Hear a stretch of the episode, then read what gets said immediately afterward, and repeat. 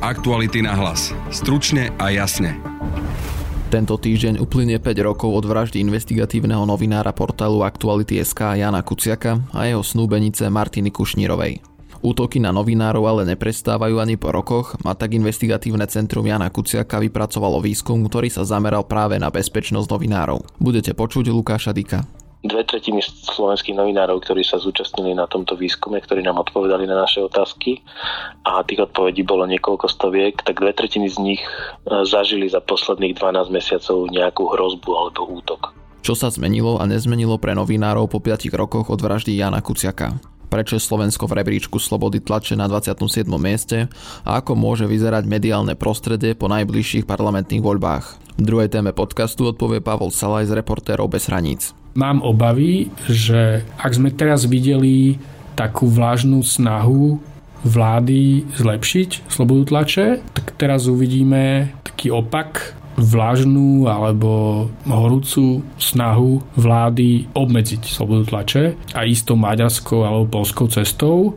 Počúvate podcast Aktuality na hlas. Moje meno je Adam Oleš a na podcaste spolupracovala Denisa Hopková. Prejsť prstom po mape, to je nuda. Spoznať svet na štyroch kolesách, to je Ford Kuga. Štýlový a okamžite dostupný Ford Kuga je pripravený vyraziť kamkoľvek sa rozhodnete. Navyše teraz aj s fantastickou zľavou až do 10 tisíc eur. K tomu zadarmo predlžená záruka na 5 rokov alebo 120 tisíc kilometrov. Nie je na čo čakať, stačí sa len rozhodnúť. Viac info na Ford.sk Aktuality na hlas. Stručne a jasne. O tom, ako sa zmenilo Slovensko od vraždy Jana Kuciaka a Martiny Kušnírovej, ako je na tom ochrana novinárov a útoky na ich osobu kvôli ich práci. O tom všetkom sa budem rozprávať so šéfom investigatívneho centra Jana Kuciaka, Lukášom Dykom. Dobrý deň. Dobrý deň. Od vraždy Jana a Martiny uplynie tento týždeň 5 rokov. Ako sa zmenilo Slovensko za tých 5 rokov? Ja chcem veriť, že Slovensko sa za tých 5 rokov zmenilo k lepšiemu. Chcem veriť, že Slovensko nepremárni šancu, ktorú dostala, aj keď teda bohužiaľ prišli dvaja mladí ľudia o život a najmä v oblasti boja proti korupcii a v oblasti boja so zločinom. Ale tiež by som chcel veriť tomu, že tak ako tomu, tomu bolo po vražde Jana a Martiny a keď novinári boli do istej miery um, podporovaní celou spoločnosťou, že niečo z toho tu zostalo až do, do dnešných dní aj keď môže to tak vyzerať, že nie. Myslím si, že to, čo ukazuje celé toto obdobie je, že keď zlyháva štát, keď zlyhávajú štátne orgány, tak je hrozne dôležité, aby existovali nezávislé médiá, nezávislí investigatívni novinári, akým bol aj Jan Kuciak, lebo dokážu do istej miery odhalovať korupciu, dokážu odhalovať a upozorňovať na veci, ktoré sa v štáte dejú a nie sú práve najlegálnejšie. A preto je dôležité, aby médiá a investigatívni novinári mali podporu celej spoločnosti a verím, že tá podpora tu stále je, aj keď už od vraždy uplynie tento týždeň 5 rokov a vyzerá to tak, že slovenská spoločnosť a ľudia už majú iné problémy. Bola pandémia, je tu vojna na Ukrajine, problémy s infláciou, ale verím, že stále zostáva v nich ten duch odkazu Jana Kuciaka. Do vraždy Jana Kuciaka si len málo kto vedel predstaviť, že by niečo takéto mohlo prísť, vražda kvôli jeho práci. Ako je na to momentálne ochrana novinárov? Vy ste pracovali na prieskume, ktorý sa pýtal, či sa cítia novinári bezpečne. Ako dopadol tento prieskum? Ono, táto téma je veľmi zložitá a veľmi komplexná, ochrana novinárov a za ten čas po vražde Jana Kuciaka tu vzniklo množstvo iniciatív vládnych, ktoré mali meniť zákony, ale vlastne zásadnej miere sa nič z pohľadu zákonov až tak nezmenilo. Je vidieť, že policia reaguje dnes promptnejšie na ohrozenie novinárov, nie tak ako v čase, keď Jan Kuciak dával trestné oznámenie za vyhrážanie sa na Mariana Koč- Kočnera a skončilo to nevyšetrením, že zahrala to policia do autu. Čiže viem aj zo skúsenosti z prípadov, ktoré poznám, že policia to berie vážnejšie, ale ako náhle niektoré prípady sa ukážu, že nie je tam bezprostredná hrozba. Ešte aj dnes tieto prípady končia nevyšetrené, neobjasnené. My sme robili ten prieskum na, medzi slovenskými novinármi v posledných mesiacoch a týždňoch. A vlastne zistili sme, že tá situácia sa, neviem teraz povedať, že či zhoršuje alebo nezlepšuje, ale dve tretiny slovenských novinárov, ktorí sa zúčastnili na tomto výskume, ktorí nám odpovedali na naše otázky a tých odpovedí bolo niekoľko stoviek, tak dve tretiny z nich e, zažili za posledných 12 mesiacov nejakú hrozbu alebo útok. Čiže keď si predstavíme, že dve tretiny novin, dve, dvom tretinám novinárov sa niekto buď vyhrážal, alebo im napísal výhražný mail, alebo nejaké podobné veci, tak asi to nie je dobré. Ten prieskum je naozaj rozsiahly, je tam veľmi veľa dát a informácií. Ukazuje sa tiež, že síce po vražde Jana a Martiny redakcie prijali veľa opatrení, aj sami novinári to hovoria, že veľké množstvo z nich je spokojné s tým, akú podporu im poskytujú redakcie, pokiaľ sú v nejakom ohrození, ale zároveň, čo mňa osobne prekvapilo, 97% novinárov, ktorí sa zapojili do tohto výskumu, hovoria, že by boli za to, aby tu vznikol nejaký systém, ktorý by pomáhal novinárom v ohrození. A tá pomoc, o ktorej, ku ktorej sa novinári vyjadrovali, tak hovorili o právnej pomoci, ale aj psychologickej pomoci, lebo si musíme uvedomiť, že tie výhrážky, najmä tie, ktoré prichádzajú online, ktoré sa v poslednom čase rapidne zvyšujú, majú nie veľmi dobrý vplyv aj na, na mentálne zdravie novinárov. A Taktiež by novinári mali záujem o bezpečnostné tréningy alebo nejaké bezpečnostné odporúčania. Takže tie útoky stupňujú a sú hlavne práve cez tie sociálne siete? Z tých, ktoré, ako keby typov útokov, ktoré novinári nám povedali, že zažili, tak verbálny útok online, čiže cez sociálne siete alebo cez e-maily, tak tých bolo v posledných 12 mesiacoch podľa toho, čo nám povedali v tom výskume najviac. Druhý najpočetnejší, e, druhé najpočetnejšie boli verbálne útoky priame, ako osobná vyhrážka, keď je novinár niekde na mieste na nejakom proteste a tak ďalej. Čiže toto sú dve najvážnejšie kategórie útokov, ktoré novinári, o ktorých novinári hovoria a tvoria až 70% toho, čo zažili za posledných 12 mesiacov. Práve po vražde sa hovorilo o väčšej ochrane novinárov, ale momentálne sme skôr svedkami toho, že politici, či už koaliční alebo aj opoziční, označujú novinárov a médiá ako nepriateľov. Neuvedomujú si, aké to môže mať následky, keď sme tu už boli svedkami toho? Ja neviem byť psychologom politikov, čiže neviem, či si to neuvedomujú, alebo je to ich cieľ. Ale to, čo viem a to, čo vidíme, je, že keď politici alebo nejaké verejne činné osoby neopodstatnene, lebo musíme brať do úvahy, že existuje opodstatnená kritika novinárov, keď urobíme chybu alebo tak, a tak ďalej. Ale keď neopodstatnene kritizujú novinárov, keď na nich útočia, tak všetky tieto verejné útoky podnecujú ďalšie útoky a ďalšiu nenávisť na sociálne siete, na sociálnych sieťach.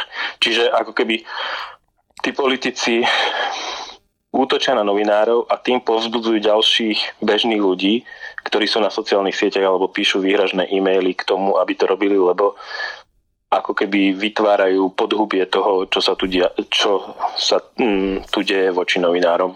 A tak nejako sa to vlastne dialo aj za tej vlády Roberta Fica v minulosti, keď sa tu vytvorilo podhubie a prostredie, že niektoré veci môžu byť beztrestné a vlastne to viedlo aj k vražde Jana Kuciaka a Martiny Kušnírovej. Na to netreba zabúdať. Že jednoducho aj vytváranie prostredia a podnecovanie nenávisti k akejkoľvek skupine obyvateľstva, teraz to nemusíme zúžovať len na novinárov, môže mať ďaleko na, siahle následky, ktoré si dnes nevie nikto predstaviť a, a preto by mali politici veľmi zvažovať nenávisné prejavy, či už voči novinárom, alebo akýmkoľvek menšinám a ďalším skupinám obyvateľstva, lebo takáto nenávisť, ktorá sa potom šíri na sociálnych sieťach alebo online, potom môže vyústiť do naozaj niečoho tragického.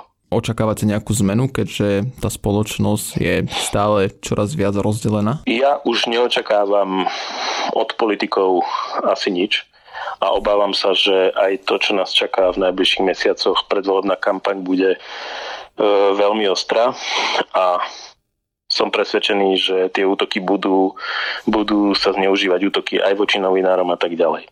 Čiže my sme sa rozhodli v spolupráci s medzinárodnými organizáciami, ako sú Reportéry bez hraníc, ale napríklad aj v spolupráci s holandským systémom na ochranu novinárov, ktorý sa volá Persveilich a s ktorým nás spojila holandská ambasáda na Slovensku, že vytvoríme nejaký, alebo pokúsime sa vytvoriť nejakú iniciatívu, ktorá by mala byť základom systému slovenského ochrany novinárov, ktorý bude nezávislý, bude zatiaľ fungovať u nás v investigatívnom centre Jana Kuciaka a budeme sa snažiť pomáhať novinárom, ktorí sú v ohrození alebo budú mať nejaké vyhrážky. Budeme sa snažiť komunikovať s orgánmi činnými v trestnom konaní, aby týmto vyšetrovaniam prikladali veľkú váhu a budeme sa snažiť vlastne nejakým spôsobom pomôcť eh, slovenským novinárom, lebo tá situácia aj z toho, čo vyplýva z toho prieskumu, nie je dobrá. Čiže pokúsime sa urobiť systém, ktorý by mohol pomôcť novinárom a tak ho aj voláme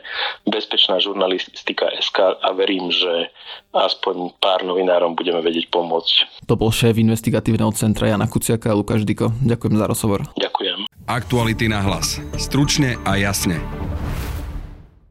Štúdiu momentálne vítam Pavla Salaja z reportérov bez hraníc a témou bude situácia na Slovensku pre novinárov po vražde Jana Kuciaka a Martiny Kušnírovej. Dobrý deň. Dobrý deň. V akom prostredí podľa vás teda tí novinári pracujú dnes? Začal by som tak pozitívne, že tá slovenská žurnalistika podľa mňa je veľmi životaschopná, dynamická. Slovenské médiá sú inovatívne, sú pluralitné, sú lavicovo zamerané, potom možno skôr niektoré pravicovo zamerané médiá. Naozaj každý si tu môže nájsť e, e, to, čo je jeho srdcu bližšie. Toto je jeden z dôvodov, prečo Slovensko je na tom, by som povedal, v tom stredoeurópskom regióne, ak si porovnáme s Maďarskom a s Polskom, tak relatívne dobre v našom svetom rebečku slobody tlače je na 27 mieste zo 180 krajín. No a teraz by som povedal tak, že čo nefunguje pre novinárov. Jednoducho tá cesta k zlepšovaniu slobody tlače zo strany štátu bola veľmi trnistá tých posledných 5 rokov. Táto cesta bola plná prekážok, či už sa pozrieme naozaj na to hľadanie spravodlivosti v prípade vraždy Jana Martiny. Mali sme tu proste šokujúci, oslobodzujúci rozsudok teraz beží nový súd a ja som rád, že, že sme asi bližšie ako kedykoľvek predtým k odsudzujúcemu rozsudku, ale samozrejme sme veľmi, veľmi obozretní s ohľadom na tú minulosť a 5 rokov je dlhá doba. A viem, viem že to, to nebude pravdepodobne koniec, aj keď, aj keď padne odsudzujúci rozsudok. Ale teda chcem veriť v nezávislosť slovenských súdov. Čo sa týka toho prostredia, tak podľa vás dnes novinári pracujú v bezpečnejšom prostredí, ako to bolo pred 5 rokmi, alebo nie? Na toto 5. výročie investigatívne centrum Jana Kuciaka spúšťa nový mechanizmus ochrany novinárov, bezpečná žurnalistika SK a ten vlastne mapuje tie hrozby a útoky na novinárov. Naozaj tam vychádza najčastejšia ako hrozba online e, útoky a potom ústne útoky. A tam práve možno započítať také tie úražky a útočné nenávistné vyjadrenia od politikov, ale aj niekedy od verejnosti, napríklad na, na demonstráciách.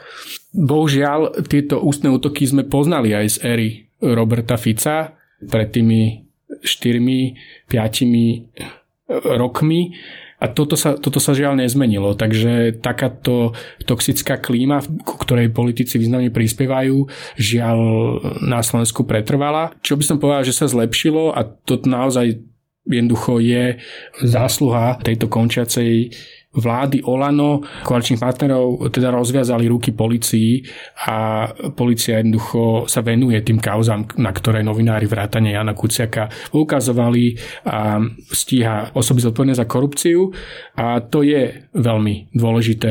V našom rebečku slobody tlače e, Slovensko stále, keby nedosiahlo to miesto, ktoré málo pred vraždou Jana Kuciaka, Pridali sa odvtedy aj, aj nové hrozby, spomínal som tu online šikanu a stále teda sa nezmenila napríklad ani legislatíva o ohováraní, hej, proste ako to je taký, by som povedal, možno až európsky unikát, Určite to nie je niečo časté v Európe, aby teoretický trest za ohováranie bol 8 rokov a viem, že, že súdy ho neuplatňujú, ale jednoducho vysí to, vysí to ako taká hrozba nad, nad tými novinármi. Keď ste spomínali tie útoky, ktoré dostávajú novinári aj v online svete, ale aj od politikov, nakoľko dokážu slovné útoky dopomôcť k reálnemu fyzickému napríklad útoku? Určite existuje prepojenie medzi slovnými útokmi politikov, a fyzickými útokmi na novinárov. E, videli sme ho v viacich krajinách, v Európe a inde. By som povedal, že funguje v takých dvoch rovinách. Tá prvá rovina je, že niekto, možno e, slabomyselnejší, kto vidí po, politika útočí na novinárov, tak si povie, tak keď on e, zo svojej pozície útočí na novinárov, možno môžem aj ja a teraz ako spontánne zautočí na novinára. Videli sme to napríklad v Grécku, v Slovinsku, E, počas vlády bývalého premiéra Janeza Janšu, ktorý pravidelne utočil na médiá, mimochodom nazývali ich podobnými privlastkami ako Robert Fico. A samozrejme je tam tá druhá rovina a to, že niekto si povie, že aha, tak ja keď teraz naplánujem ako vraždu alebo útok na vojna, tak možno mi to prejde.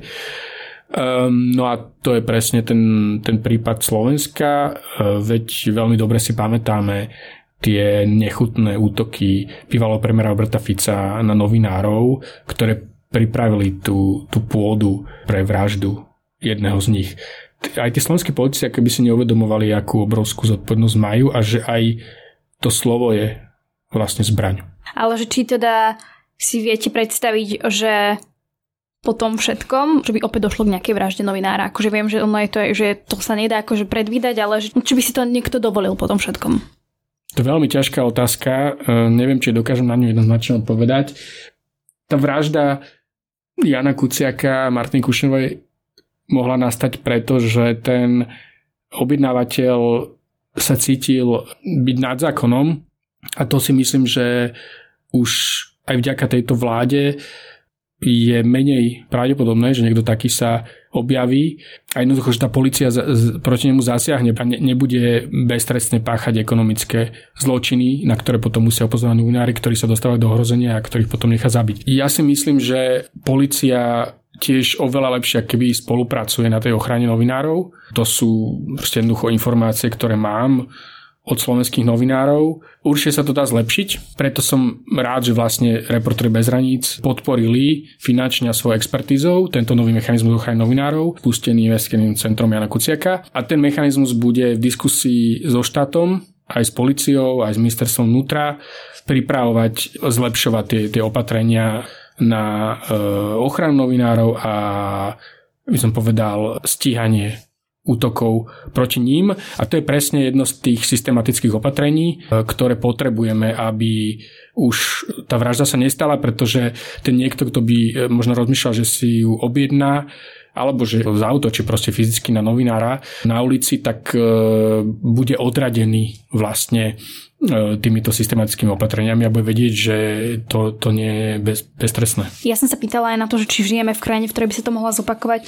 Napríklad aj preto, že na Malte, keď zavraždili Dafne, tak tam vlastne to ešte nie, nie je úplne uzavreté, akože teda ani u nás, ale viem, že tam to veľmi dlho trvalo vôbec, kým sa to rozbehlo a u nás to bolo celkom relatívne rýchlo. Takže či aj toto, dajme tomu, dokáže zavážiť presne ten rozdiel medzi Maltou a Slovenskom bol v tom tlaku spoločnosti.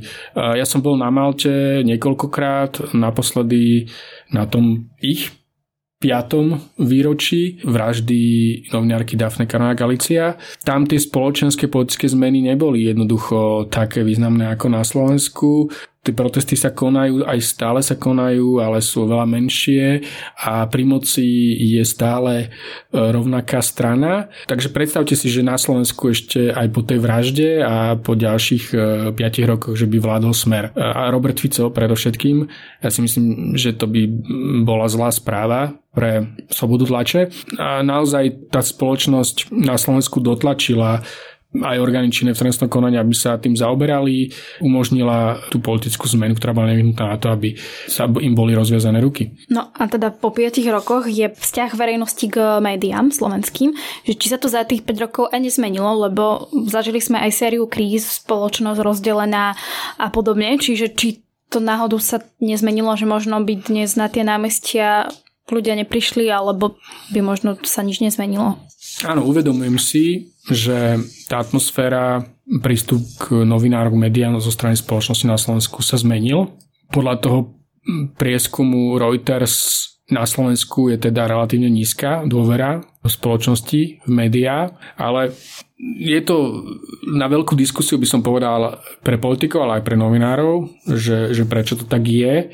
Do istej miery si myslím, že aj tá slovenská mediálna scéna trpí vlastne tým vplyvom propagandy napríklad z Ruska, ktorá systematicky spochybňuje to, čo nazýva mainstreamové médiá, fungujú tu proste stránky, ktoré sa nazývajú médiami a nedržiavajú novinárskú etiku a akoby podkopávajú tú dôveru spoločnosti v profesionálnych novinárov.